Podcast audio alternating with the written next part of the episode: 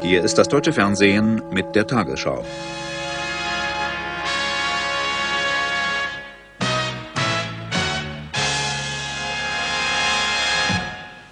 Guten Abend, meine Damen und Herren.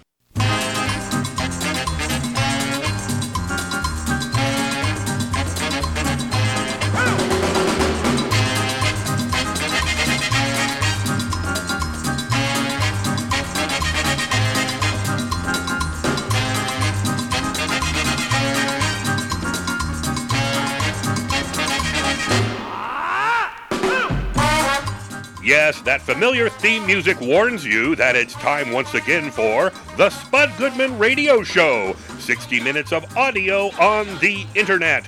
So now, without further ado, here is the studio orchestra of the Spud Goodman Show, Accordion Joe. Because to you, who the social outcast, yes, you who are rejected, he wants you, he needs you, he loves you. Here comes the Spud Man, he goes down easy. Here comes the Spud Man. Ladies and gentlemen, let's get ready to rumble. Here he is, the head cheese meister of the world wide web. It's Spud Goodman. Greetings. My name is Spud Goodman, and I am, in fact, a talk show host. If you entrust me with the next 60 minutes of your time here on Earth, I will do my best to make you feel good about that decision. You know, I can promise you some great music, interesting guests, and maybe, just maybe, some wisdom that can be passed on to future generations. With me tonight is our temporary permanent co host, Mr. Gerald Holcomb. Uh, welcome everyone to our show. Uh, you know, I don't know exactly who or what's on the program tonight because I'm not privy to that you're information. not. No, I know, but but I have to believe that it's going to be both amazing and entertaining for sure. We at the Spud Goodman Show are committed to bring you Look, the high. Dude, just can you dial down the canned enthusiasm? Oh. Yeah, I continue to tell you that people want, you know, the low key approach. Nobody's into the hard sell. All right, right, right. Got it. So, uh, listen, do you want to share the exciting news right now, or do you want to wait answer until the end of the show? You know, I don't, I don't know. I, I mean, there's, there's really not much to announce really right now, but Oh, no. I am pretty pumped about it. Yeah. Okay, and, and you know they said I could talk about it anyway. So what, what the hell? Yeah, you Um, should. I just signed a deal to write my autobiography. An autobiography is a written account of the life of a person, written by that person. Unlike a memoir, an autobiography includes the historical and social context of the subject's life. Yep, it, it came out of the blue. Uh, that's for sure. I I got this email from a company back east last week saying they thought I should consider telling the world about my life story. They're, you know, they they're actually interested in putting out a book. Th- that is so cool. You know, to have a book about your life. Wow. Well, I'm not gonna lie. It surprised me as I'm not dead or at that point in my life where I I thought I had accumulated enough interesting stories to fill Right. up a whole book. You know, maybe a chapter or two, but The earliest surviving autobiography is by Roman Emperor Marcus Aurelius, written in 175 AD. The Persian philosopher Abu Hamid Muhammad ibn Muhammad al-Ghazali wrote his autobiography in the 11th century. They oh, convinced me that if I just, you know, take some time, let the memories of my life to this point wash over me, the book's going to write itself. Well, are, You are, they, are, can't prevent everything. are they bringing in a ghostwriter? Uh, like, who's going to write It's an the actual book? autobiography. I, I'm going to write it. What, you don't think I can spell? Well- they, they told me the final manuscript when it would be reviewed, of course, Yeah. before it goes to print, but Yeah. I have final approval on the finished copy because I never would have signed the deal without that. I mean, no, you haven't. That's right, because who? I mean, who wants to, you know, have someone jump in at the last second and retell portions of their life? Well, okay. Is it going to be a tell-all book, like where you reveal everything about your personal life? Giacomo Casanova's autobiography was published posthumously in 1826. Because that can be risky. I, I'm not going to go into detail about my masturbatory habits as a teenager, if that's No, what you're asking. that's There's going to be a few areas that are off limits. yeah. Well, you know, I mean, look, okay, I'm not. It's a tough call because we kind of went back and forth on this thing. I'm not going to totally airbrush my life because it's gonna. I think it, I feel it's going to be an honest, almost totally honest story of my life because I don't. I can't be like hundred percent honest because No. I mean, readers would throw up. I mean, some things have to be left unsaid. Listen, Just a couple things. I, I understand that. It- and let me tell you, if and when I'm approached to write my own autobiography, it will be a challenge to pull the curtain all the way back because, you, listen, nobody's going to buy a book. I that don't is- really think they hand out book deals to temporary radio co-hosts. You know, I'm just saying. Oh no, no! This is not my final stop in the radio business. But as I told my wife, my role right now on this show is like being a teenager, and I got my first job at McDonald's. You know, very soon I'll be moving up in the industry, and I'll start living a life that will support a big, thick, hardbound book. That's my plan. Well, good luck with that, all right? But right now I need to play some music. Here's a band that played on, on my show in like 1986 ish, uh, The Fallouts. Um, this song of theirs is from the 1989 compilation release, Here Ain't the Sonics, and it's titled I'm Going Home. You see, I, I got around the limit of how many songs by the Sonics I can play on my show. That was laid down by executive by my executive producer, because this is a cover of one of their songs. All right, you're welcome.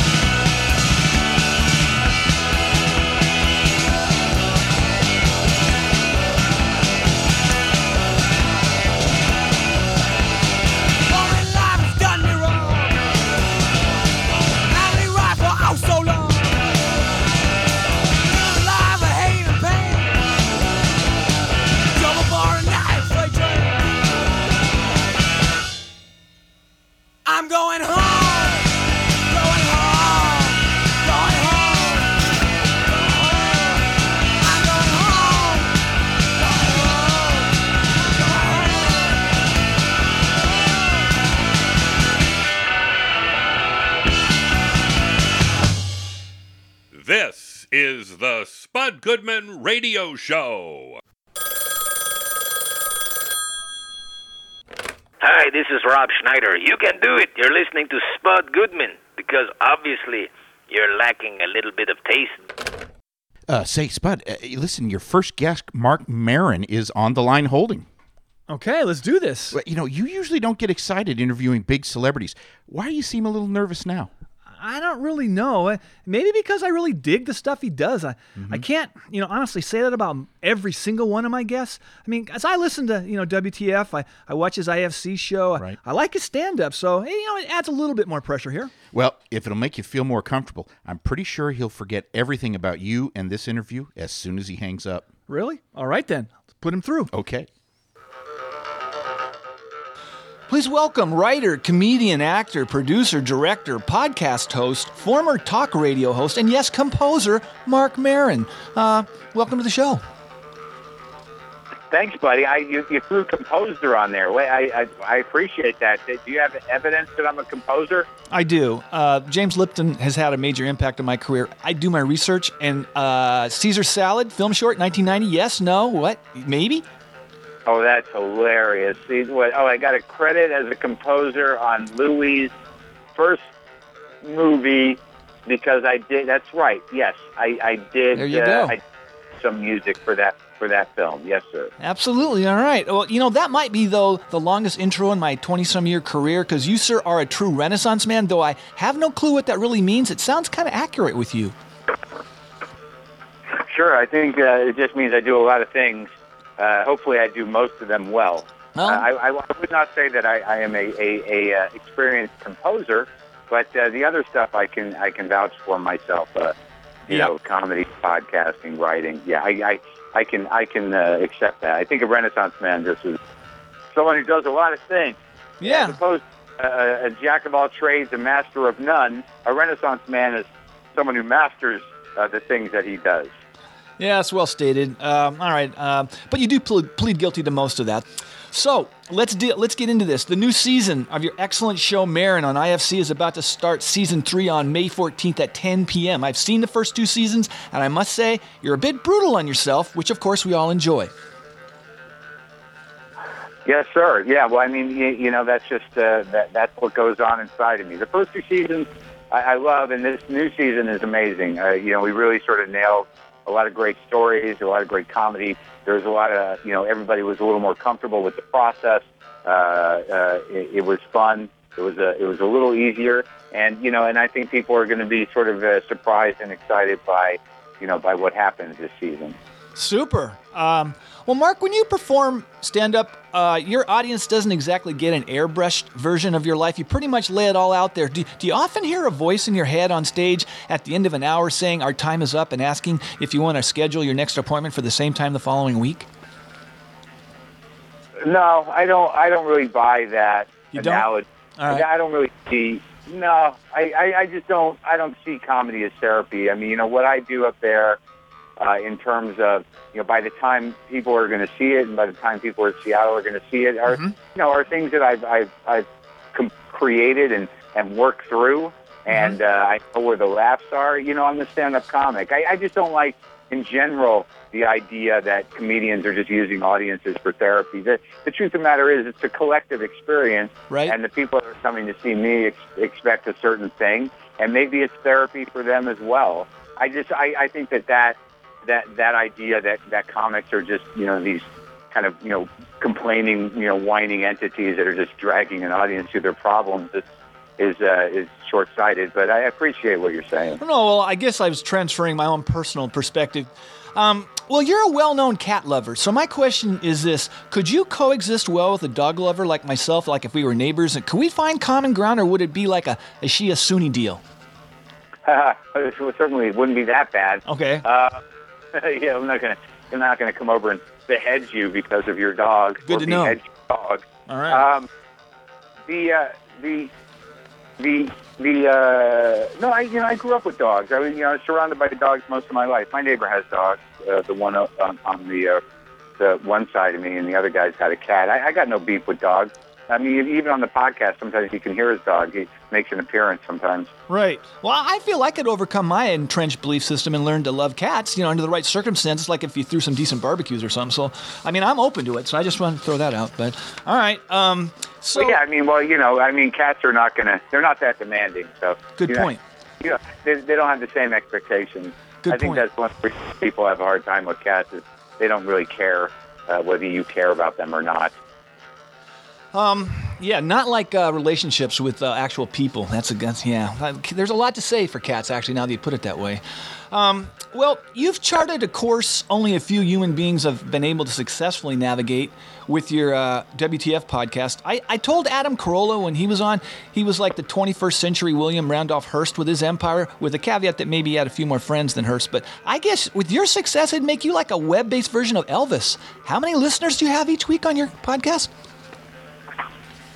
I don't know. I think it's up around you know 300, 400,000 per episode. My God. Uh, yeah, I, I don't. Uh, I, I I think that um, it's, you know, we we're all just sort of you know, kind of you know finding our way in a new medium, and, and it's very exciting that that uh, you know we can do this on our own terms. It's it, it's one of the yeah. I never thought that that I would you know have my own business or or, or that things would really work out necessarily, but um, uh, but you know they have, and, and the podcast is uh, is a is a real. Uh, it's a, it's amazing. It's a very short walk to work. And I just go out into my garage. So you, you know what could be bad about that?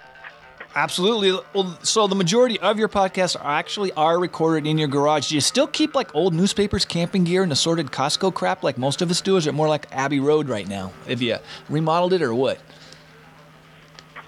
No, it's not really remodeled. It's always been sort of. I put a floor in it years ago before the podcast, and it's just really like where all my stuff is. You know, all my books and all my uh, my my stuff um, is all in here. Uh, so so like my entire life, all my pictures, it- it's it's sort of like become this kind of weird museum, a very cluttered museum of me.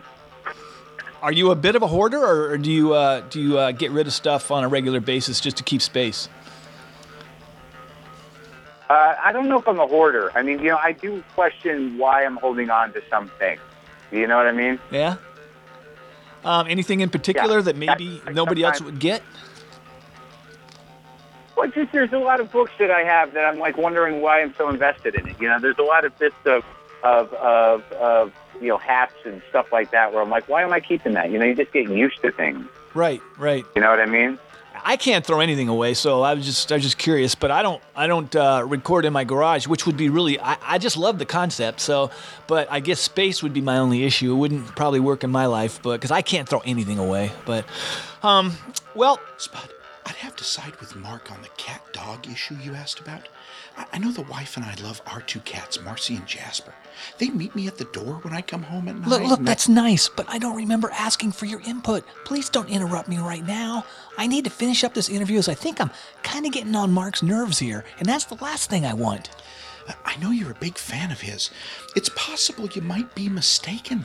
Most of the big stars you've had on this program seem to tolerate you, except for maybe Donald Trump.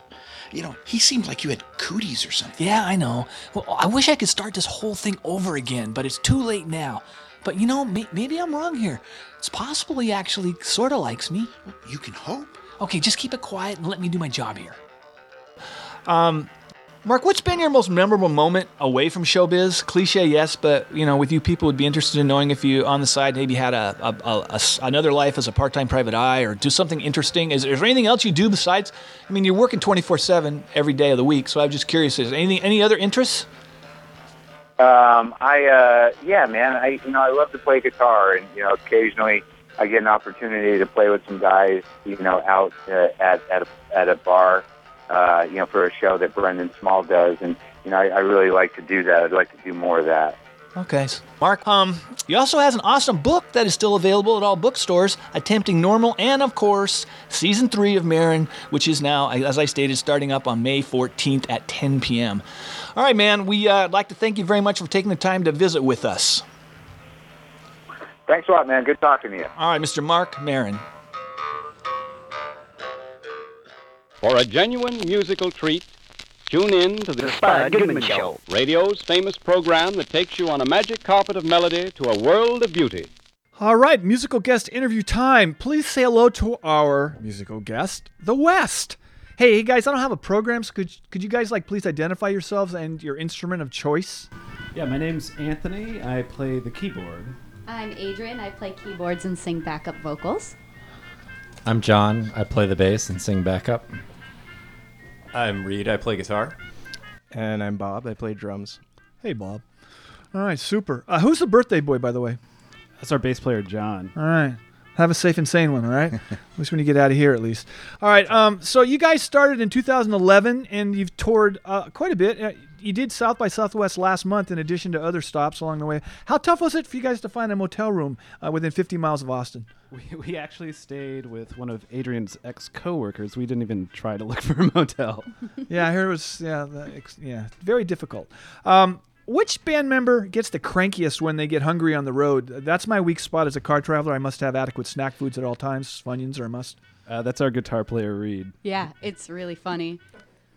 Yeah, how cranky does he? Yeah. Uh, well, I mean, I think the best way to describe it is that he just gets angry about driving and about where we are. It doesn't matter if you're in San Francisco or Temple, Texas. Everywhere is terrible and no one should live there. So it's just why? Why would anyone live here? God. My kind of guy. Super. Well, maybe I should. Can, hey, can we exchange numbers after we're done here? Um, is is there anybody in the band that gets like homesick after a few hundred miles or so and wants to turn around the van and go back home again? Because I guess again that's something that's kind of what I've I can relate to that. Um, I think that might be me. I really like to take showers, and on the tour, you don't get the opportunity to take a shower ever. Maybe every three days, so you get a little smelly, and that's the one thing I miss about my house. I see. All right. Well, enough about my own deal because this is about you. So, hey, what are the long-term goals of the West? Where do you guys see yourselves in the next 24 to 36 months? It won't be playing on Letterman. It's very sad to say. I'm very, very bummed. But maybe on Colbert Show. Or what do you guys want to do down the road? Uh, we're going to put out another EP. Um, we hope to start opening for a few more national acts is one of our goals. Mhm. Um, playing a few festivals in the coming year and booking some local Seattle shows. Super. All right. What's the name of the first song you're going to do? Uh, this one's called Never the Place. All right.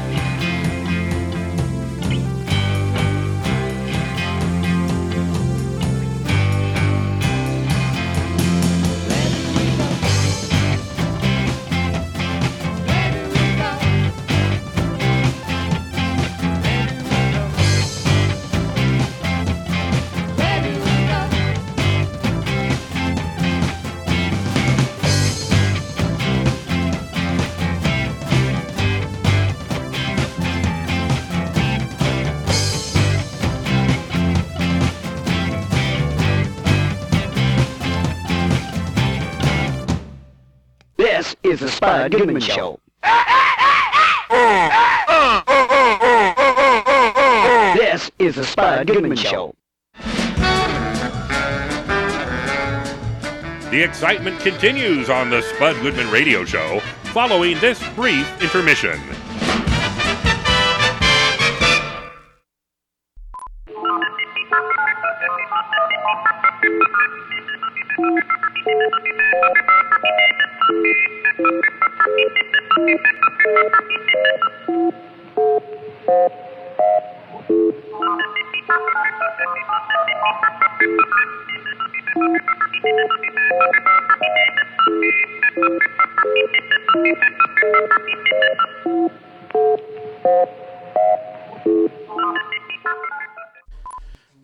Now return to more action packed thrills and excitement on the Spud Goodman Radio Show.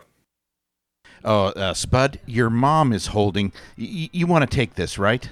Uh, like I have any choice? Y- you know, our illustrious executive producer said she has some listener research that says my mom is the most popular part of this program. Really? Yes, it's depressing to hear that. I- If I could use the current number two go to cliche out there, it is what it is. Uh, all right. So uh, you put her through. Yeah, yeah. Mom, you there? Bud, I've been thinking about this book deal you have now. It is concerning me. Just what are you going to reveal in it? I certainly hope you won't go into detail about me and your father's experimental stage, if you will. That would not be appropriate. Uh, you know, I sort of forgot about that, Mom. Um, you know, Sophia and I uh, really only knew things were kind of weird around the house, you know, on some weekends, but we couldn't, you know, I don't, we couldn't figure it out. We we never really saw much go down in the house. It was mostly just unattractive people waking up. Well, it was the early 70s, and people were open to a lot of different things. Your father and I did our best to keep it from you and your sister. Well, all I actually remember clearly was a lot of semi-naked people crashed on the couches on like mostly Sunday mornings, and actually mostly overweight guys with gross mustaches. Hey, where where were the women, by the way? I was always going to ask you that. Well, I'm not going to into, go into detail about that, okay? I think it's great. You got this book deal, bro. You I- yeah. deserve it. I got the oh, book deal. No. Maybe you will get booked on Jay Leno's show to promote it. Mom, Jay Leno isn't on the air anymore. Oh, that's sad. Did he die? Well, not that I know of. I guess I could Google it. Um, hey, can can I come over this weekend and pick up what we talked about a couple days ago? Oh, that. Well, I will need to get a ride to the bank. You know, I don't like to use the bus with a lot of money in my purse. Well, it's no problem. I can drive you to the bank. Uh, Mrs. Goodman, it sounds like you have lived a rich life. Uh, have you ever given any thought to writing in- your own autobiography? It sounds like you have a treasure trove of interesting stories. Is that that carpet salesman again? Yeah. You know I don't care for him. Well, that's him. Yeah, yeah. Yes, I am employed at South Seattle Carpet and Linoleum. So, you know, if you ever do need flooring for your house, I'd be glad to help you. We Look, we really, really? Come Uh. on. Hey, hey, so mom, I'm gonna call you about going to the bank, but I got to get going here right now. Oh, do you want me to bake you another batch of my snickerdoodles? No, mom, I, I think I have uh, plenty left from the triple batch you just gave me, uh, like it was the last week. I love snickerdoodles, Mrs. Goodman. Love you, honey. Toodles. yeah, bye, mom. Love you too. All right. Uh, you know, Spud, I, I, was thinking during the band segment, what guests are you going to write about in your book? I, I mean, you've interviewed hundreds of major celebrities over some 20 years on cable TV and, and now on the radio. Are true. you going to tell all, or did they advise you to be careful when writing about famous people because they have an army of attorneys ready to attack on you know, command? they haven't said anything about what I can or can't say. It's up to me. Of course, I'm going to write about some of my guests over the years. I'm a Well, talk yeah. show host and Yeah. I interview people. What I'm going to write a cookbook. Ask I ask you know famous people stuff. Yeah. it's not a complicated job, and yeah, I do have a list of some guests who I think will be in the book for sure. You know? Benjamin Franklin wrote his autobiography in 1791.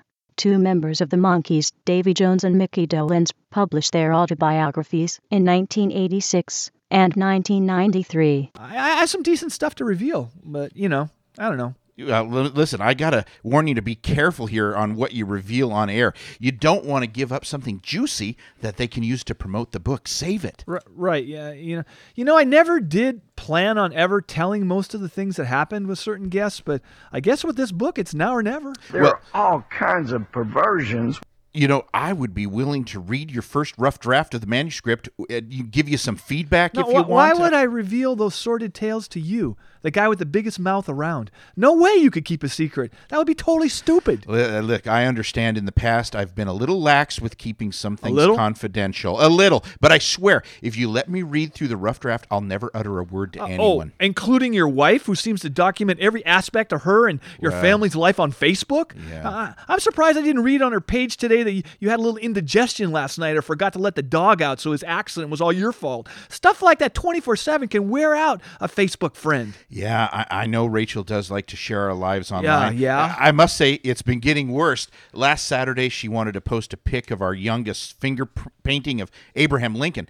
Yeah. I'll tell you, he turns out maybe 10 or 15 of them a day. And between you and me, the kid's horrible in art, but my wife thinks he's got potential. Yeah, So, uh, yeah, I was gonna say something about all those finger painting posts. Right. I thought about unfriending her, but I still don't get Facebook and, and know if people can for you know for sure if they can find out when someone unfriends them. You know, I don't want her to uh, like unleash a jihad against me online. No, no, no. I hear you. Uh, you know, my Facebook page is filled with Rachel's posts only. Uh, I have like 17 friends. Uh, she has to approve the friend requests I get, and her criteria for acceptance. It's pretty darn tough, especially if it's for a woman under age 65. So she thinks older women over 65 are safe? Boy, is she off on that one. They are the most aggressive chicks out there. Well, I was thinking that too because 15 out of my 17 Facebook friends are widows, mostly in their 70s. Right. And for some reason, Rachel doesn't read the messages I get. I, I guess she thinks these women are harmless, but I could tell you there are. yeah, thi- okay. Can we change the subject here and get, and get back to talking about me Oh, and my book? Your book, yeah. I was told that every mention of it on the air is worth like thousands of dollars in free advertising. William Shatner has written seven books based on his life's experiences. Well, that makes sense. Uh, do you have a working title, Spud? I have a few, but nothing I'm really ready to make public right now. Uh, so, Spud, I'm sorry to interrupt you. I'm being told that our next guest is on the line, and yeah, he is. Tom Arnold is holding. He's on the phone right Very now. Very cool. I'm really glad we got him to come on the show as he's really an interesting guy. You know, I've always been a fan of Tom's. I know when he was married to Roseanne, I, I felt his pain. You know, Spud, being married to a strong woman is not an easy life. Well, at least you have a wife currently. Yeah. You know, I- I'm finding the older I get, the less women my age are willing to make me the center of their existence. Oh. They become like more I don't I don't know, more confident and like at peace. Yeah. It sure was a lot easier to be worshipped by a woman in my 20s. Well, say, But did I also mention how much I love my wife, by the way? Uh, she just texted me to say she is enjoying the Yeah, okay, show you love tonight. your wife. That's I now love entered you, into honey. the public record. All right, just put him through. Uh, Roger that. Please say hello to actor and comedian Tom Arnold. We appreciate you calling in tonight, Tom. Buddy, Yeah. what's happening? What's happening, man? A little bit of this, a little bit of that. So uh, let me let me let me say this: in between films, you are out on the road doing some stand-up dates. Uh, you know, it's fun. I get to kind of pick and choose what comedy places I go to. Uh, I'm lucky uh, so far. Right. So it'll be fun. Super. Well, you know, I want to start this off by saying you belong in the Talk Show Guest Hall of Fame, in my opinion. You always say what's on your mind, and having been in this business for more than a few years, that's not always the norm because yeah, a lot of guests need like softballs served right down the middle, but you, Tom Arnold, are fearless. So I think you deserve some kind of honor. It's good talk show hosts are a national treasure. Well, that's very kind of you. You know, uh, uh, one, of, one of my heroes, David Letterman, is retiring, and Yes. you know, I kind of I did an interview. They had me uh, talk to a couple of people about what that meant to me. And early on, I realized in the '80s when I started going on shows, you know, if there's jokes to be made about me or about my life or comments, I want to be the ones making them. And so I, I think I felt like uh, you know, part of my comedy is being honest, and you know, a lot of great comics have great uh, Seinfeld. He does you know topical stuff, but I feel like you know, once you start being honest about your life, the good, the bad, the whatever, you know, you kind of, you know, they're Right. Well, you know, you've led a fascinating life to say the least to this point. You wrote about it in your uh, autobiography in 2003 titled How I Lost Five Pounds in Six Years. But you must have a lot more chapters now sitting there on the hard drive in your brain since back then. Well, I do. Uh, number one, I'm married to a different woman, and I had a child since then. Uh, That book was always, you know, I thought, well, what would I say to my future child? You know, because I was in the process of trying to make that happen, and and uh, you know, sort of wrote that book like that. And then two years ago, uh, I finally had my my first child, and so blessed and happy, and and uh, things are different. And so, you know, I probably will write another book, and and uh, you know, uh, uh, hopefully people will read it. but it was, I have to say, writing a book was was great because you just got to kind of do it. And you know, everybody talks about writing a book, but there's a point where you have to sit down and write the book. And so, it also helped me because I was getting back into doing stand up, and it helped me sort of formulate stuff. And you know, it's about formulating your stories, and it was great. It was a great experience. Well, you know, I myself am contemplating writing an autobiography about my life because I had an offer from a publisher, but the work is, the, you know I'm not really into work because I kind of get distracted easy with like Sports Center or internet porn. Right. So how how hard was it? Well, you know, I wasn't, uh, you know, I wasn't distracted by internet porn then. They do have that free porn thing now that I'm paying more attention to. you know, there, there's a thing called if you if you Google free porn, it, this thing comes up. And whatever, I know it's disgusting. I'm 56 years old, but you know, sports is always. I mean, I'm a huge, huge sports fan. I am, you know, that is my drug of choice. Sports. You know, that is. I enjoy it. I, it takes me out of my my head. It's uh, you know, I root for for people that are better, greater than me, and I think it's you know something I want to teach my son is, you know, in life's a lot better if you find reasons to root for people instead of against them, and so you know we have our teams, and my my son is uh, for a kid that's uh, two years old. He's very athletic, and we play a lot, and I need to I need to continue that as long as I can because I'm 56 years old. Uh, you're in your prime. Don't even worry about it. Yeah, yes, Um, yes. Well, Tom, you've been quite active in helping many in the recovery process from substance Right. abuse over the years, but at times you've risked your own safety because you've been in some hairy situations, correct? Well, you know, I, the, the one thing I know for sure that always makes me feel good about myself, it's very selfish, but, you know, being of service to other people, I think when you're, uh, you know, we all have that opportunity no matter what. And, uh, sometimes when you are well known or whatever, you get different opportunities. But, you know, my, uh, the thing is, has kept me alive is, reaching out to other people who are, you know, and, what and if you're an addict in recovery or an alcoholic or whatever your situation is, you know, you, you seem to have a little more compassion for, you know, you can't be judgmental. Let's put it that way. I Right. can't judge other people. And, you know, a lot of times people, especially with the young people that I work with, their parents are so freaked out because they don't understand how this kid can think, oh, I want to do drugs or I want to. That doesn't make sense to the parent. How that's hard to just stop that, and but it makes sense to me. And and uh, unless you're one of us, you don't quite understand it. But you know, yes, I've done some. Uh, interventions uh, that are very hairy and uh, you know the thing about an intervention is there's a healthy way to do it there's a professional way to do it and then if, if, if people reject that there have been times where I've broken into people's houses and drugged them to rehab. And I will say this: I know it's against the law. I know it's not part of the 12-step thing, but they have always lived. they, they, they, you know, it's always been people that were on death's door, and their families are devastated. And I say, give me the key to their house, give me the clicker. Nobody can go with me. It's going to be fast and furious. I take my little bat.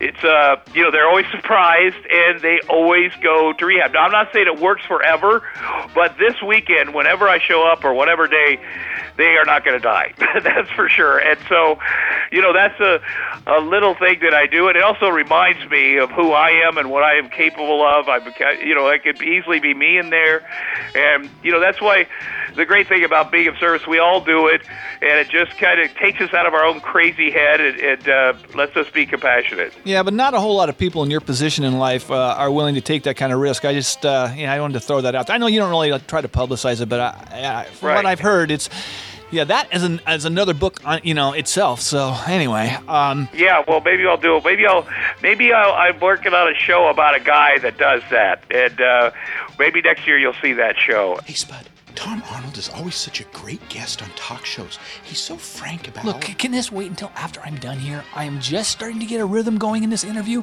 and you feel the need to jump in now? Well, I know, but you know how tough it is for me to just sit here and say nothing. I I get excited with some guests. Are you sure it wouldn't be okay for me to ask Tom a real quick No, I, I'm, I'm sure.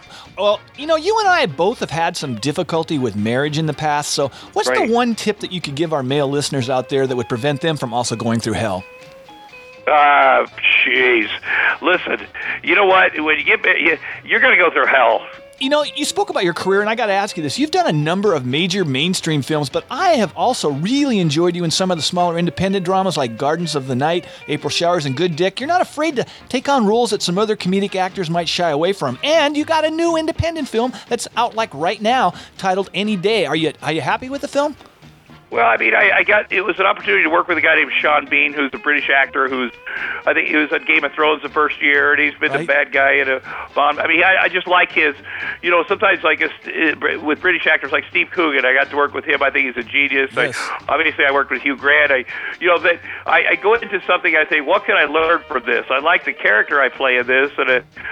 I like this director and I like the story and Eva Longoria is great and, and Kate Walsh but both but I wanted to say what can I learn from working with this guy that might make me a little better Well, you must never sleep because you also have a new series out on Yahoo, Sin City Saints. I do. a Pro basketball do. team in Vegas. Like it's available. What now? It's up on Yahoo Screen right now. All eight episodes. Right, I did not sleep when we were filming that because we filmed it in Vegas and we lived at the Caesar's Palace and we filmed at the Orleans and it was a lot. It was a lot of Vegas for two months. It was twenty four seven. It was Malin Akerman is great. She plays the the person from the league that comes in to to get things organized. A guy named Andrew Santino who's so funny. I wasn't really familiar with him. He's really the star of the show. He's a young comic, uh, and he's a he plays a guy that's a billionaire that is from the tech world that decides he wants to buy a professional basketball basketball team, which is what I would do. But he, he's he's not the kind of guy that wants to play on the team with the guys. He's the guy that kind of guy that wants to be the mascot. And you know, it's a lot of fun. We work with a lot of great people. You know, even though it's on Yahoo, I thought, oh, they're good. This will be easy to shoot because we won't need so many cameras. But you know, we shot it. Uh, Bryan Gordon directed it, who did Curb Your Enthusiasm, and Oh. shot it just like a regular show, and it was like it looks really good. So check it out, and it's free. Wow. That's what I keep telling people. I'm It's checking free, it out check this it weekend because I'm a major hoop fan. Thank I'm you. on that. Um, you did two episodes of Sons of Anarchy. So are you the real deal breaker? Do you ride much with Arnold still or at all? Or I I did uh, four I, episodes. I Four, think I, it was excuse me. over two years. Okay. Uh, yeah, we ride bikes. We uh, I always have rode ridden motorcycles. We ride uh, uh, when we can down PCH out here, and uh, it's a lot of fun. I love being I love riding motorcycles with with Arnold or whoever because you know it's a time when you really have to hyper focus on what you're doing, and you can't really think about other stuff, and you got the wind hitting you, and it's uh, it's something I've uh, it takes me out of my head. Again, anything takes me out of my head is good, and uh, and it's a lot of fun. So uh, that yeah, I like it. Arnold kind of strikes me as the kind of guy who would like peel out and leave you in the dust. I bet he has like a state of the art Harley with nitro fuel injection or something where you could do like 250 or something. Well, he does have a bunch of incredibly nice, weird stuff, but but and he will leave you if if you go if you break his schedule. You know, he's on schedule. He'll leave you. His plane will take off and leave you. I've, I've learned that lesson. But yeah, he's a great guy. We really, really appreciate you checking in with us. Thank you, Ken. I really appreciate it, and thank you very much, buddy. The one and the only Mr. Tom Arnold. Thank you, Spud. You guys thinking about getting a tattoo of your girlfriend's face? Do not do that. I had Roseanne's face all the way here. You are not going to get laid with Roseanne's face. It doesn't get dark enough. Those tattoos, you got to be careful. You remember Tiananmen Square? I'm like, Gil, I want a tattoo, the Chinese symbol for love of mankind. And I want it on my leg to display in honor of those kids. Yeah, I thought that. And then about four years ago, I did a movie with Jet Li. And he starts laughing. I'm like, why are you laughing? He's like, man love. I keep that to remind myself that I'm an asshole. This is the Spud Goodman Show. We sure got the surprise of our lives. Once again, the West.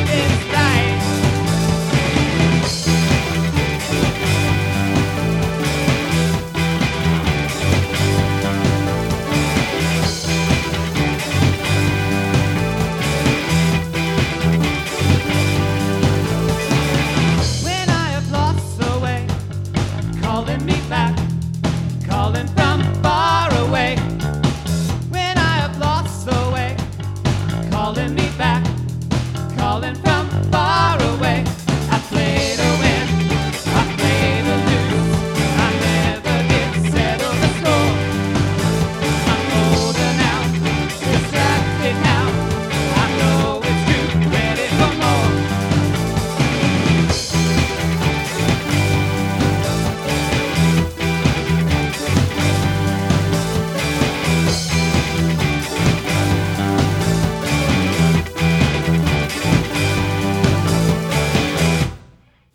is the Spud Goodman Show.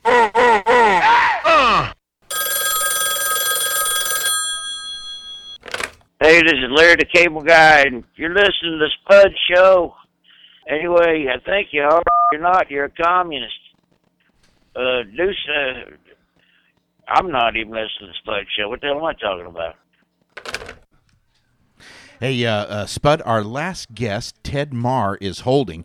Now, this is the psychic paranormal guy who's going to be doing a regular segment on the show, right? Yeah, yeah. I mean, we saw an article in the paper about him and thought he'd, he'd be an interesting guy to have on the show. I guess we're about to find out, huh? Yeah. Oh, and before we do, I'm supposed to say that the listeners can find Ted at uh, outofthisworld.com, his website, and he can also be heard on his radio show on KKNW 1150 AM Fridays, 2 to 4 p.m. on the West Coast. Put him on. Let's do this. Okay.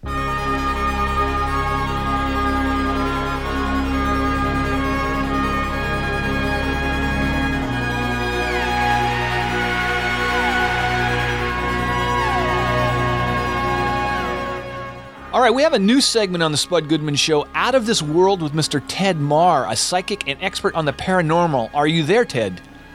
Yes, hi, I'm here. Yes, I sure am. Super. Now, you're going to be calling in from time to time to answer things that, that make my brain cramp up, stuff that I cannot explain and need some assistance with. Tonight, I wanted to know why psychics are, are real. Why do they let things happen in life without warning others in advance? Like last year's Super Bowl, couldn't you have texted Pete Carroll and Darrell Bevell to the, you know, and just let them know that to give the damn ball to Marshawn Lynch as that pass was going to be intercepted? Well, I have to tell you that, that from from this from the spirit world perspective, we're all here, uh, Spud, as as a school. This is kind of like an Earth school, Mhm. and we're here to learn certain lessons. And those players, I think, probably were meant to learn those lessons. I know it's a tough lesson, and sometimes the the, the Earth school here can be tough. But um, if you warn people ahead of time, they won't learn. They won't learn from their mistakes, and they won't um, spiritually advance. So I know it's a hard thing to say, but sometimes people are meant to learn learn learn those kinds of lessons. That's kind of what a parent says, you know? All right. So, so you don't have okay. So you can't take advantage of that edge. Like, let's say if you laid some money down in Vegas on the Hawks and the and then you know it's come winding down in that fourth quarter, you just couldn't jump right in and maybe in in text uh, Pete and let him know that not a good call. Okay. All right. Fine. We, we got that settled. All right. So Well, uh, go ahead. Go ahead. Pers- personally, Spud, I have asked the spirits for the winning lottery numbers um, as a joke on the other side, and they've all laughed at me. And all right, all right. although, although once they did help me earn some money, good money. I was walking past a um, a little slot machine um, uh, at, at a casino, and they and I got the message to put twenty five cents in, and I did, and I got seventy five dollars back. So that was that was kind of nice. Super. Well, too bad you didn't know Ted a few years back, as you could have had him check out a couple of the women you ended up marrying. You know, it would have saved you a lot of money. You don't think I've already thought of that? But I'm really getting into this interview, so please don't interrupt me, okay? got it. You speak to people on the other side. I got to get this out. Um, like the dead, is it a one-way conversation? E- excuse me, they're all saying they're not really dead. Um, you, you basically change, you, you change, um, you change dimensions. Um, you change a form, if anything. But your when you go when when you pass on, but your your soul is still there. Your spirit's still there. Your personality is intact. Everything's intact. And the physicality of the uh, fifth dimension is just as real as things are here in the third. We are in the third dimension here, Spud. Fourth dimension is time, and the fifth dimension is where the spirits, uh, fifth and higher dimensions are where the, where the uh, spirits reside. So they're not really dead, dead. Um, your grandparents, for example, um, or long lost relatives or friends who passed on. Notice the term passed on. It's not people speak of the people who, who who are dead as passed on. In other words, the language itself implies that they're not really dead, dead, but that Oh. they've simply changed form. Wow. Oh, I think that's super. I think I can use super. Okay. All right. Well, uh, gosh, there's so many things I want to ask, and I don't have that much time this week. So uh, I was I was wondering, would you be willing to call in again? Uh, and I want to do this like as much as we can because I, I need to know this kind of stuff. Well, I'd be happy to, and I have also friends, spirits on the other side, who would love to, to give you some messages, including um, Professor Albert Einstein, uh, President ooh, ooh, John, yeah. John F. Kennedy, Super. uh, Robert F. Kennedy, J. Oppenheimer, uh, J. Robert Oppenheimer, and most recently Michel de Nostradamus. Although I don't like to bother him too much, he's a busy guy writing his quatrains, and um, I, I only like to, to to contact him when there's something important. Oh well, hey, uh, I, I just wrote all those names down, and I'm going to hit you up on some of those. So we're going to do this again. So I, wa- I, I want I want you to call in for sure, like next in the next week or two, because uh, I, I just need to know this stuff. Also, I was wondering if maybe you could contact my late father Sparky and ask why he cut me out of his will. All right. So there you have it, Mr. Ted Marr and his out of this world segment for this show. We're going to do this again. You take care. Okay, thank you, Spud. Take care. Bye bye. This is the Spud Goodman Show. Ah! That should be fun. I think I'll try that. You know, I guess I'd better start at least working on a title, you know, now for my book. I don't want to go the lame route and call it The Life and Times of Spud Goodman. The autobiography of abolitionist Frederick Douglass, titled The Life and Times of Frederick Douglass, was published in 1881. You know, no, I, I need something snappier that conveys the essence of my life and my work as a talk show host. Yeah, a- and don't forget the cover of the book. Your publishing company may have their own suggestions, but I vote you use a photo from, oh, maybe 15 years ago. You had decent hair back then, and you didn't always have to wear that baseball cap. My hair's a little weak now, but it's not horrible, totally horrible. I, I don't have to wear baseball hats all the time. Sometimes I take them off, you know, mostly later when I'm getting ready for bed.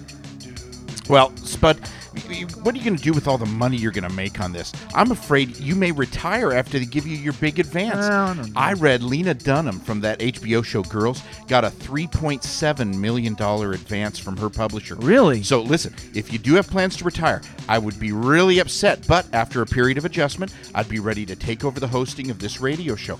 I get it that it would fall on me to assume responsibility if you should decide to retire and move to Arizona or How do you get Florida. that? Inventor Nikola Tesla wrote his autobiography in 1919. Actor Ernest Borgnine wrote his autobiography in 2009. And, and and you deserve this. So so don't feel you have to stay on the air for the sake of others. You need to look out for, for what's best for Spud Yeah, Goodman. yeah, a- as I always do. Don't you worry about me. When it's time to leave this business, I will be gone in the blink of an eye. Yeah. People will be saying, "Where the hell did he go? He was just here." So how much money are they offering you? Offering me? Well, I was just curious as to how much your life story's worth on the free market. It's a true test of the value of your time here on the planet. So, how big of an advance did they give you up front? Are, are you sure they're going to get the Well- book out to the public? Because I've heard of some publishers not liking the manuscripts of their authors and then they kill it. Well, no, it's gonna get published for Good. sure because I just paid 30% of the cost to do it today. The, you know, the guy got me to sign on this said that I will, you know, oh. I'll make my money back probably the first few weeks and then it will be an ongoing revenue stream forever. Future Goodmans will continue to receive royalties long after I'm gone. As he said, libraries and bookstores will always have it available, which will keep, you know, my legacy alive. But yet you paid them? I, I, I think they call that self-publishing, Spud. My uncle tried it once. He paid for it by getting a second mortgage on his family's house.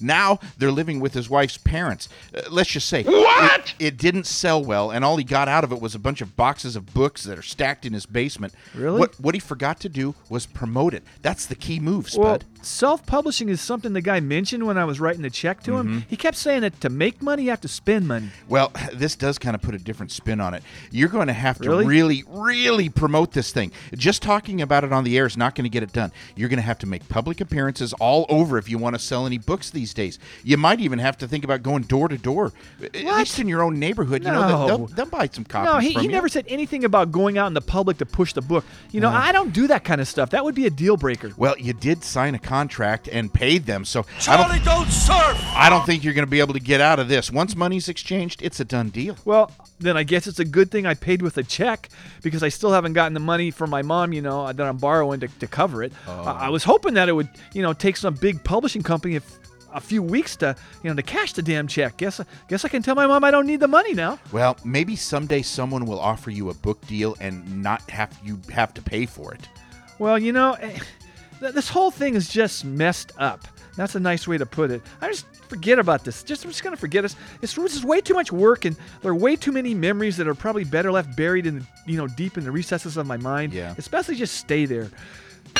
all right. Anyway, I- I'm Spud Goodman. Be all that you can be, and I mean that. God bless and ciao. Once again, here is the West.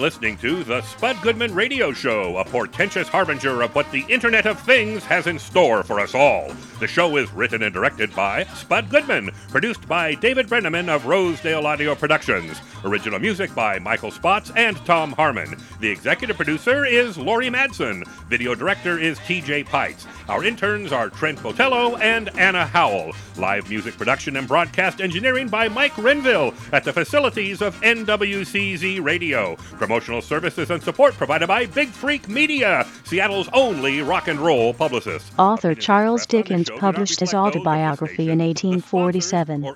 Showman P.T. Barnum published his autobiography in 1855. Buffalo Bill Cody published his autobiography in 1917.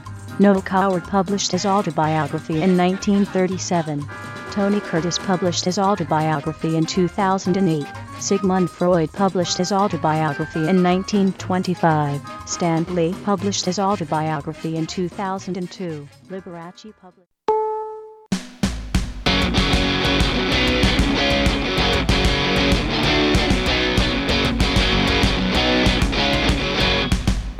This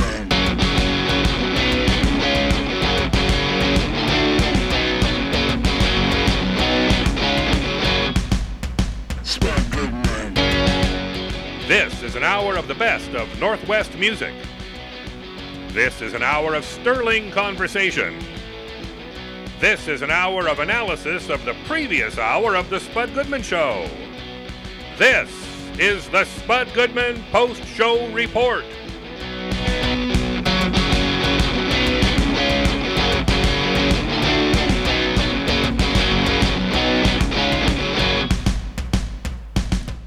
Hello, hello, hello, everybody. Welcome to the Spud Goodman Post Show Report. My name is Lawrence, and I'll be your host for tonight. But of course, with me here, we've got in the studio is the first original co-host, uh, the host actually of the Post Show Report, Ivy Quinn. Everybody, and she's gonna be my guest co-host for tonight. Hey, Ivy, how you doing tonight?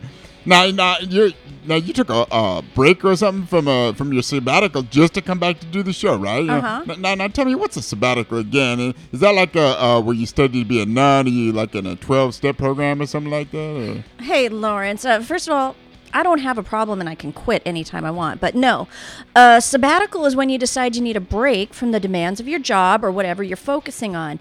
It's more than a vacation, it's a period of renaissance or Super. rebirth as much as anything.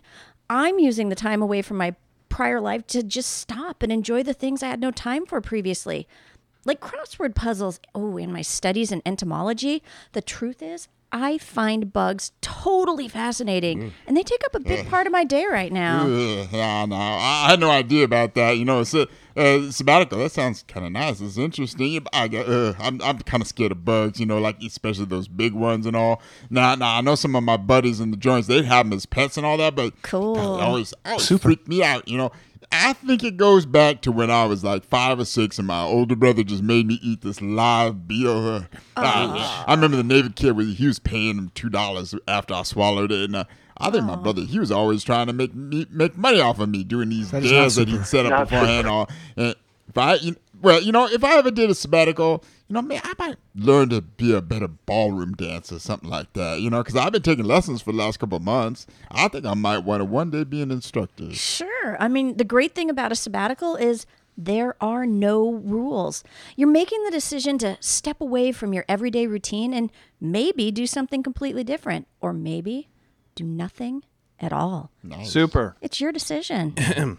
Hello. I'm waiting to be introduced here. Oh. Oh, oh yeah, yeah. My my bad. Here, here- here's Derek. That's it.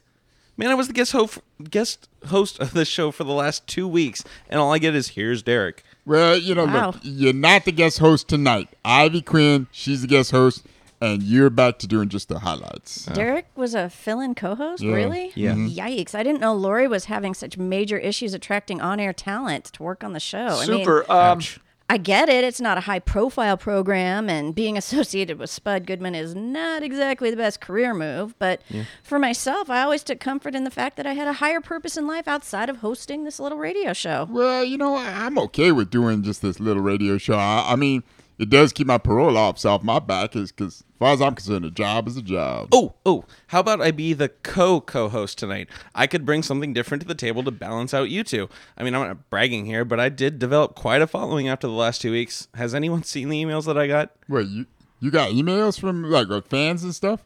Wow, that's pretty cool. Hey, hey, let me read some of those. Uh, yeah, actually, I had to delete them all. 'Cause Okay, Some of alright, them were a super. little too personal, and I was a little self conscious with the sexual nature of them. Oh, now I have to poke my brain out. Hmm. Uh, yeah, you know, uh, we, we, you know, I think we better just introduce our panel for the show right now. We've got here Dave. He's on the soundboard for tonight. Hey, Dave. Hello. Hello, Dave. Our engineer Mike, of course, is with us tonight. Right on. Right on, Mike. Yeah, yeah. And of course, we only have our one intern tonight. We got Trent because Anna's sick here now. Hey, Trent. Now, Ivy, what now? Yeah, what now here? You know what?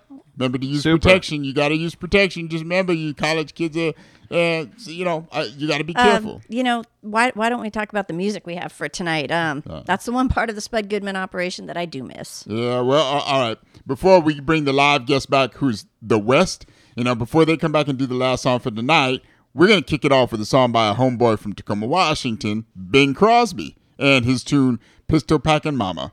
And, and Ivy, why don't you take the other song? Okay, and then we have a band from the UK, The Slaves, and their song White Knuckle Ride. Lay that pistol down, babe, lay that pistol down. Pistol packing mama, lay that pistol down. Oh, drinking beer in a cabaret, was I having fun? Until one night she caught me right, now I'm on the run. Oh, lay that pistol down, babe, lay that pistol down. Pistol packing mama, lay that pistol down. Oh, I see you every night, Bing, and I'll woo you every day. I'll be your regular mama, and I'll put that gun away. Oh, lay that pistol down, babe, lay that pistol down. Pistol packing mama, lay the thing down before it goes off and hurts somebody. Oh, she kicked out my windshield and she hit me over the head. She cussed and cried and said I'd lied and she wished that I was dead. Oh, lay that pistol down, babe, lay that pistol down. Pistol packing mama, lay that pistol down with three tough gals. From deep down Texas way, we got no pals. They don't like the way we play. We're a rough, rootin', tootin', shootin' trio, but you ought to see my sister Cleo. She's a terror, make no error, but there ain't no lassie fair. Here's what we tell her. Lay that pistol down, babe, lay that pistol down. Pistol back and mama, lay that pistol down.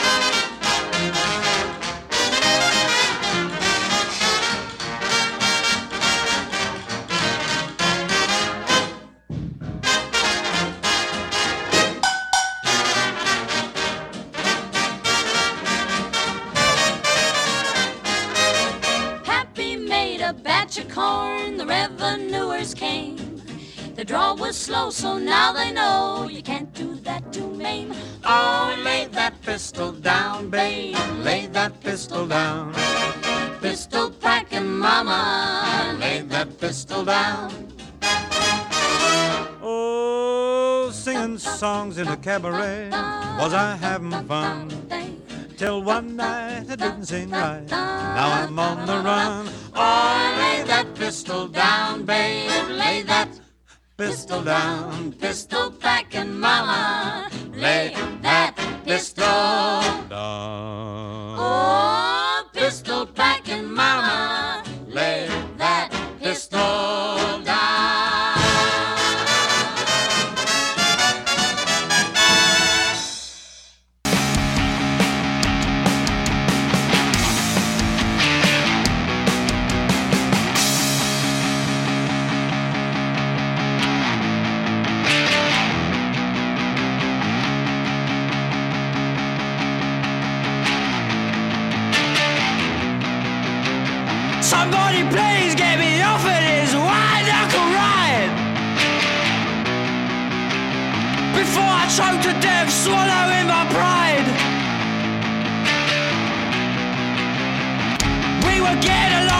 famously So what the fuck happened? You say words that I don't approve of. And I've said some terrible sentences. I love you more when you're angry with me. Cause you're so boring when you're nice. I love you more when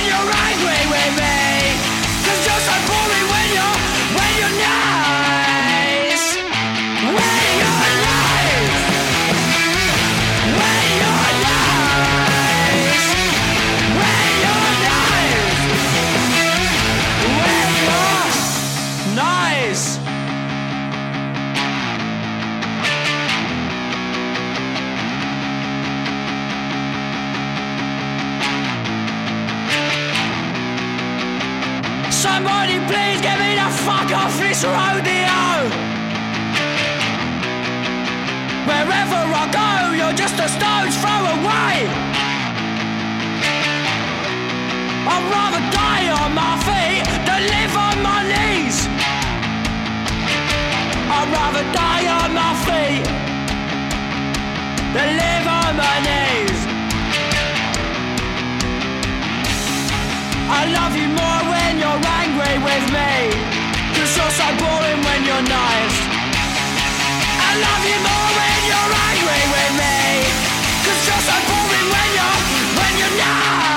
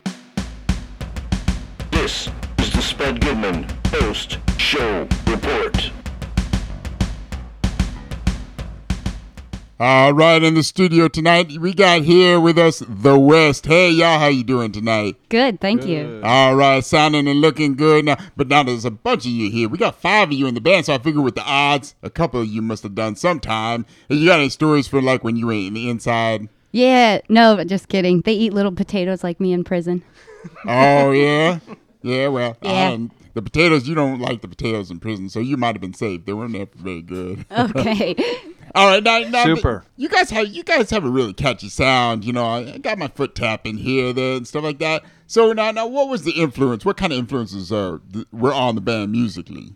Uh, we really like '80s, like new wave stuff, like late '70s post punk, post punk music, um, like New Order, Gang of Four, uh, Yaz, all those kind of bands. Oh yeah, that's quintessential '80s. Yeah, I'm an '80s child. I, I can dig that. All right, Super. So, do you guys enjoy the recording process? Yeah. Oh, yeah, for sure. Is it logistically tough to get all five of you there at the same time? It can be. I would say actually it's not so much of a problem because this is always our priority. So, you know, if we have to get off work early or take the time away from other things, this is definitely our focus. That's teamwork. Yeah, music first. I like that. Yeah. Uh, now, now, um, I like you got your sound. Like, you think I could get like a couple CDs? I could send it to my buddies that are still doing time in Pelican Bay. You know, now there is a prison radio there, but you know it's like a two watt station. So, but they got a captive audience. So, you know. Yeah, just we can, we can hook you up with that. Nice, nice. And now, now, what's the last name of the last song you're gonna take us out with tonight? This one's called "You're in Control." All right, the West.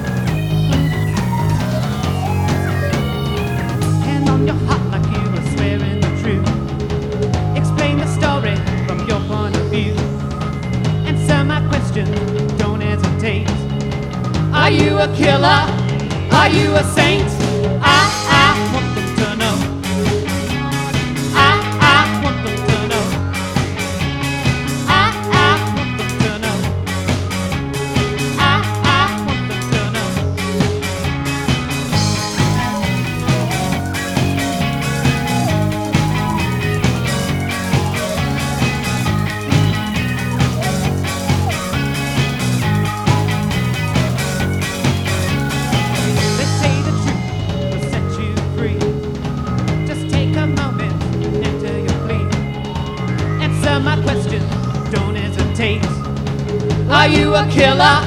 Are you a saint?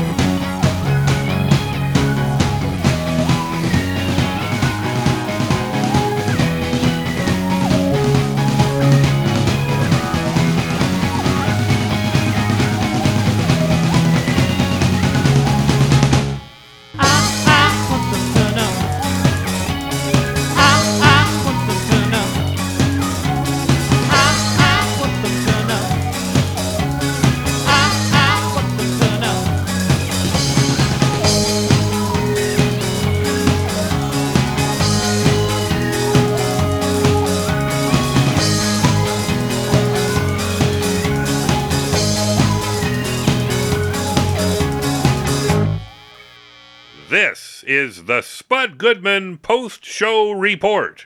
Look at uh, Derek over there. He's looking kind of sad or mad or something. Maybe I we think should he's give him this sulking.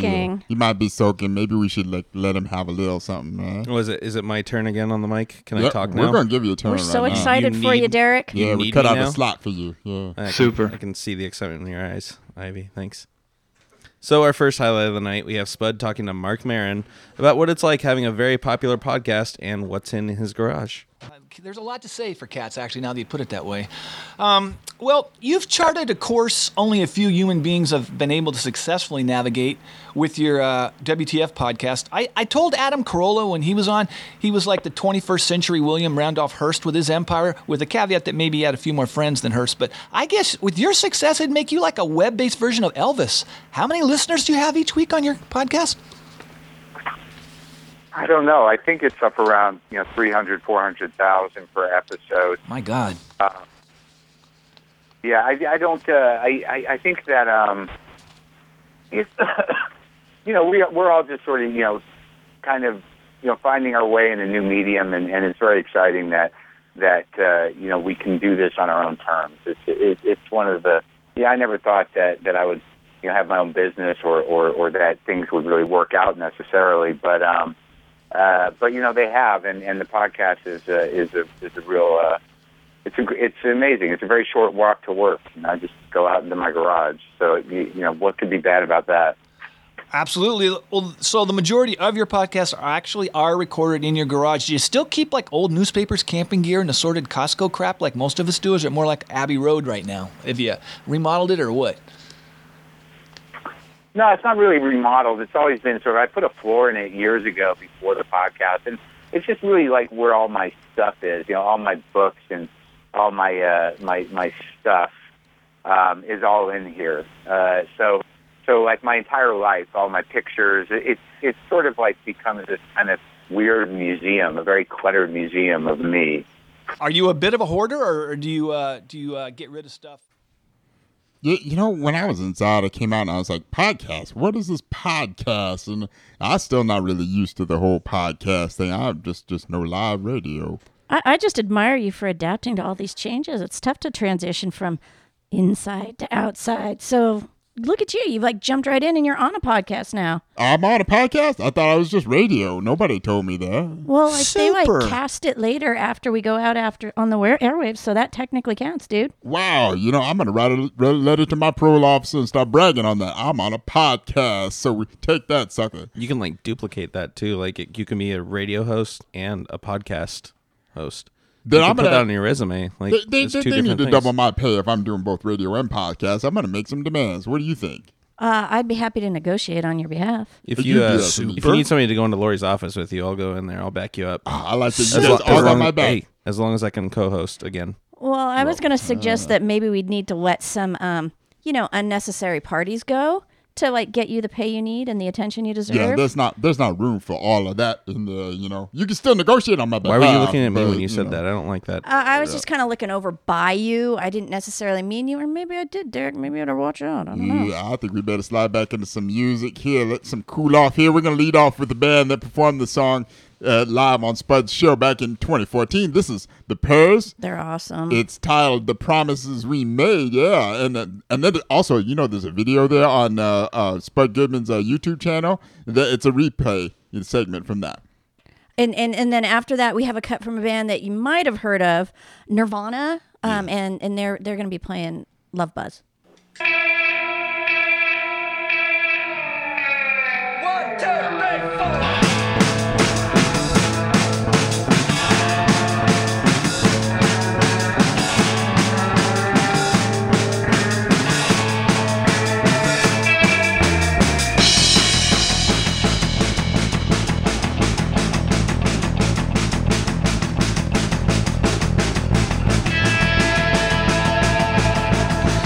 Interrupting transmission. I need to get a message out. Stop whatever you're doing, cause I don't have much time.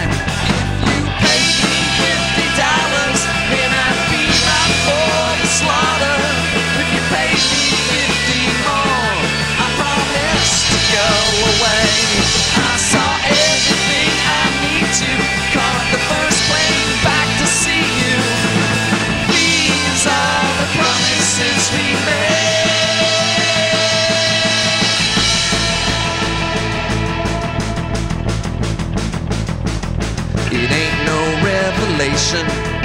We're born to let each other down. I move on to the next one, but I've reached the end of the line. It's much harder in the summer when people love each other, and I feel so out of step with every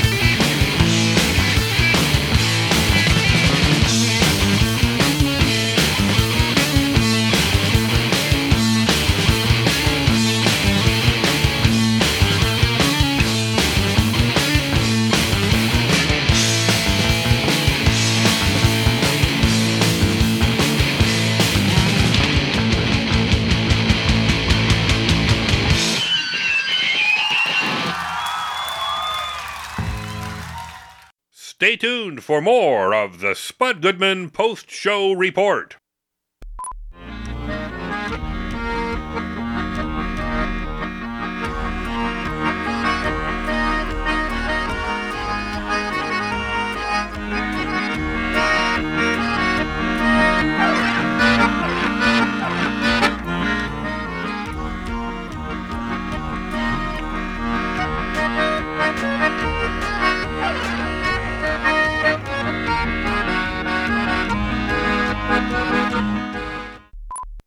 Welcome back to the Spud Goodman Post Show Report.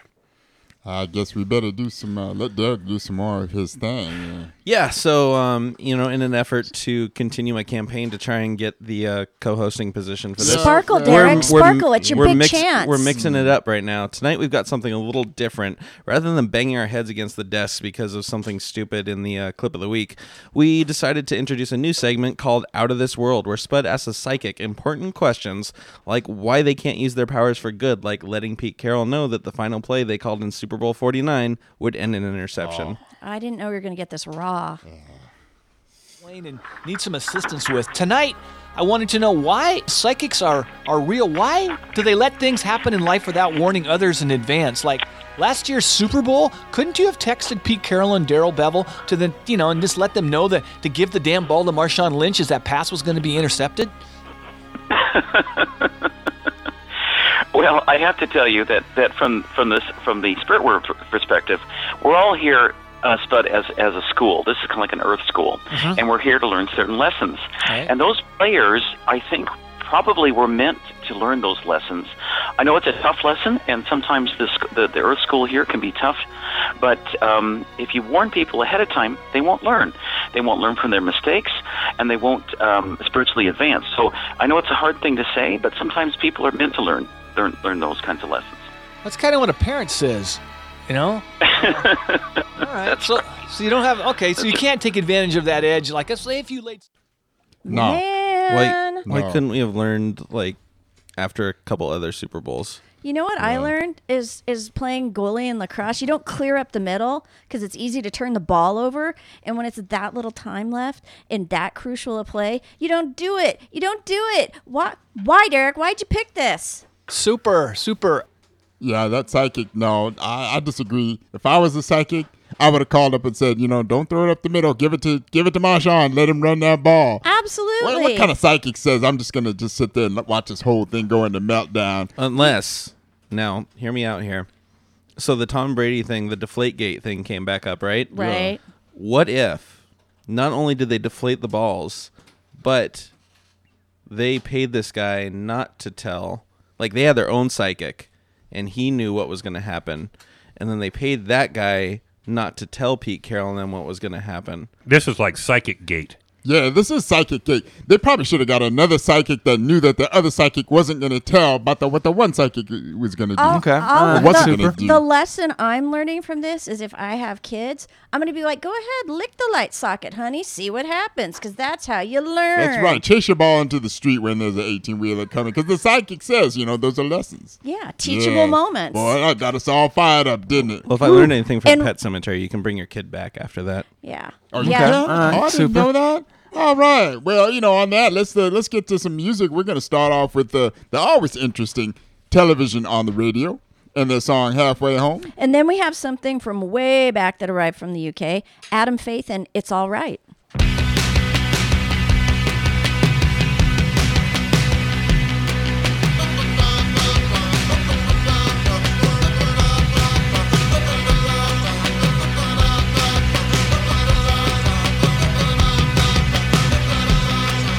The lazy way they turn your head into a rest stop for the dead and it all in gold and blue and gray.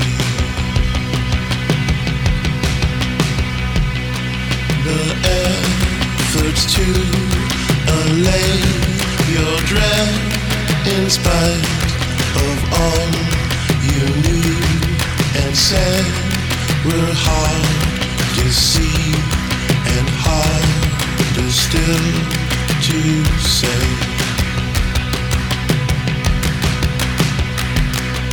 A comfort plush, our lasting light sent to quell your sentiment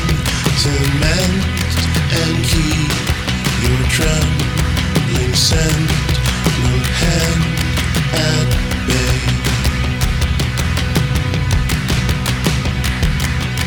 And when a sudden silhouette escaped the top side of your bed, I knew you'd never.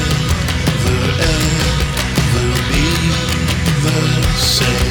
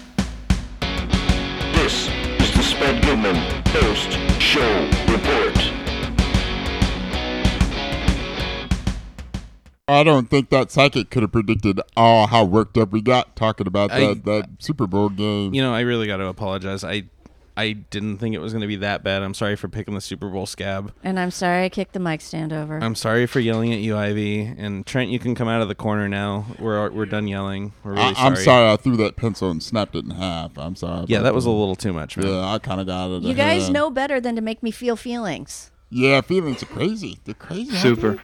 They? But you know why we lighten the mood a little bit, Derek? Yeah, you let's something light? let's try and bring it back up here. So our final clip of the night, uh, Spud asked Tom Arnold about some of his experiences in helping addicts get into rehab, and Tom expands on some of his more unorthodox methods of persuading these people to start the rehab process. Uh, you're in your prime. Don't even worry about it. Yeah, yes, Um, yes. Well, Tom, you've been quite active in helping many in the recovery process from substance Right. abuse over the years, but at times you've risked your own safety because you've been in some hairy situations, correct? Well, you know, the, the one thing I know for sure that always makes me feel good about myself, it's very selfish, but, you know, being of service to other people, I think when you're, uh, you know, we all have that opportunity no matter what. And uh, sometimes when you are well known or whatever, you get different opportunities. But, you know, my, uh, the thing that has kept me alive is, reaching out to other people who are, you know, and, one, and if you're an addict in recovery or an alcoholic or whatever your situation is, you know, you you seem to have a little more compassion for, you know, you can't be judgmental. Let's put it that way. I Right. can't judge other people, and you know, a lot of times people, especially with the young people that I work with, their parents are so freaked out because they don't understand how this kid can think, oh, I want to do drugs or I want to. That doesn't make sense to the parent.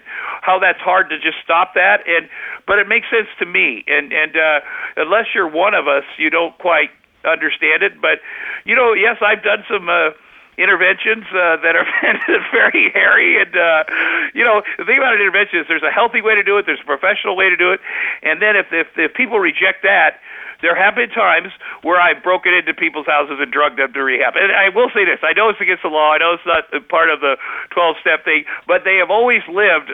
they, they, they, you know, it's always been people that were on death's door, and their families are devastated. And I say, give me the key to their house, give me the clicker. Nobody can go with me. It's going to be fast and furious. I take my little bat. It's uh, you know, they're always surprised, and they always go to rehab. Now, I'm not saying it works forever, but this weekend, whenever I show up or whatever day, they are not going to die. that's for sure. And so, you know, that's a a little thing that I do, and it also reminds me of who I am and what I am capable of. I'm, you know, I could easily be me in there, and you know, that's why the great thing about being of service, we all do it, and it just kind of takes us out of our own crazy head and, and uh, lets us be compassionate. Yeah, but not a whole lot of people in your position in life uh, are willing to take.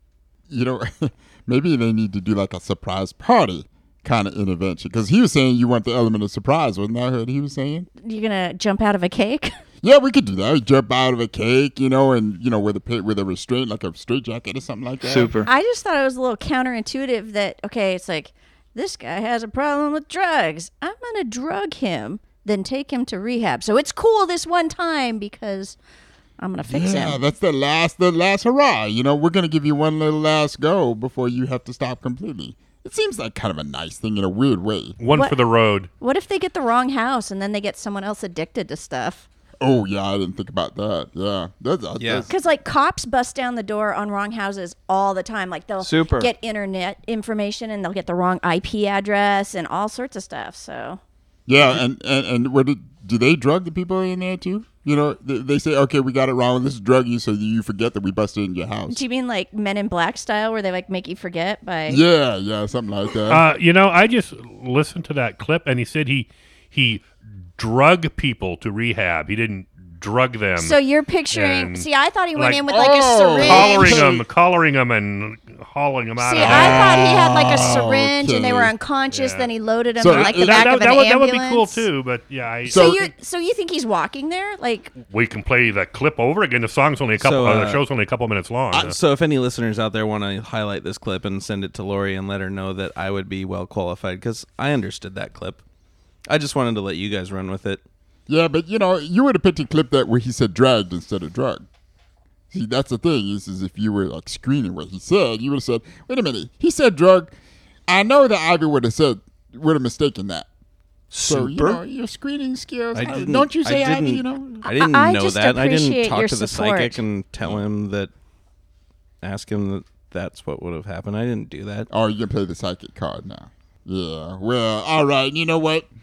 I I tell you what we're gonna do. We're gonna do. It's a. Uh, we're gonna do some more music here. We got a band from Australia. They're called Splash, and their tune "I Need It." And then after Splash, we have a Northwest band, the Murder City Devils, with I Want a Lot Now. I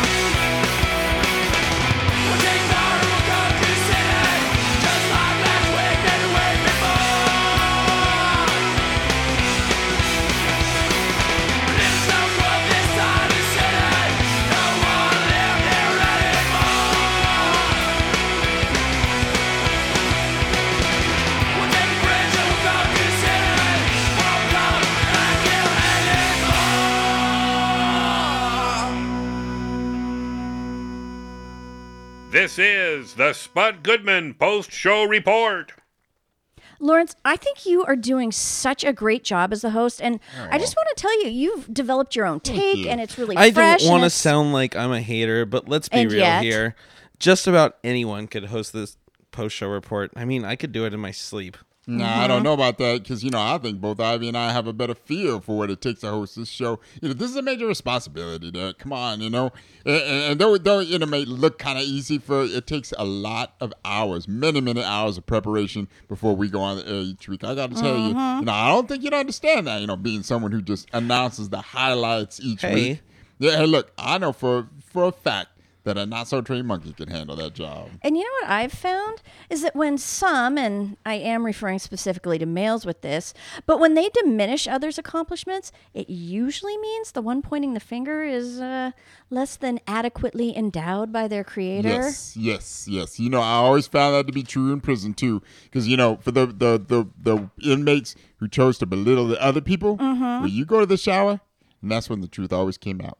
Yep. I resent that. Of Well- course you and I deny and, and I deny it too. Of, of course you do. Well, that's good, natural. Super. You know, let's listen listen to one more song we got. This is a band from Sweden, First Aid Kit, which is of course Johanna and Klara Soderberg, and this is their song Emmy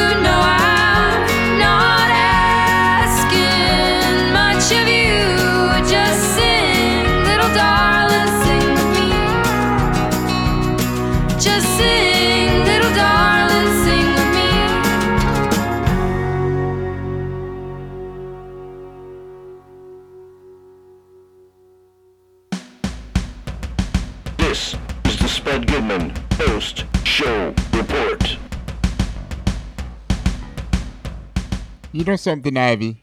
I had a great time working with you tonight, I gotta say. Thank you. I, I really enjoyed myself too, and it was a lot of fun. It was Well, great if- to have Ivy If anyone back. cares, I had an okay time too. I mean, it wasn't a total blast or anything, but it was all right. Yeah, that's good to know, Derek. Uh, you know, so we uh, need to thank our panel here. Hey, we got Dave on the soundboard. Well done, Dave, always. Thank you. Yeah, yeah, thank you for your work. And Mike, our engineer, great job to you, too. Oh, thanks, guys. Yeah, Appreciate it. yeah, we appreciate you. And Trent, you know, uh, you did a good job playing double duty. I gotta tell you.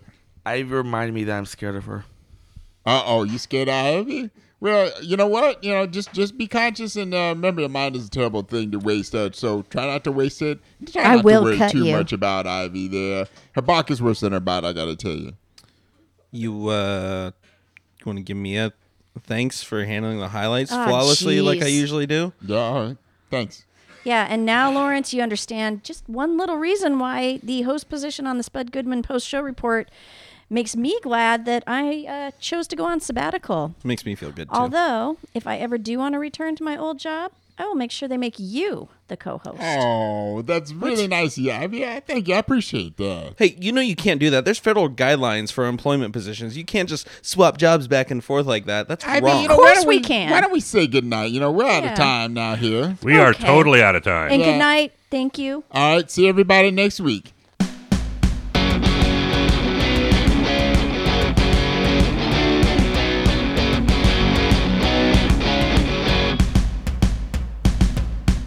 The Spud Goodman Post Show Report is written and directed by Spud Goodman, produced by David Brenneman of Rosedale Audio Productions, executive producer Lori Madsen, associate producer David Deere, live music production and broadcast engineering by Mike Renville at the facilities of NWCZ Radio, audio highlights Derek Schneider. Our interns are Anna Howell and Trent Botello. Theme music composed and performed by Brian J. Martin. Promotional services and support provided by Big Freak Media, Seattle's only rock and roll publicist. Copyright 2015 Spud Goodman Productions.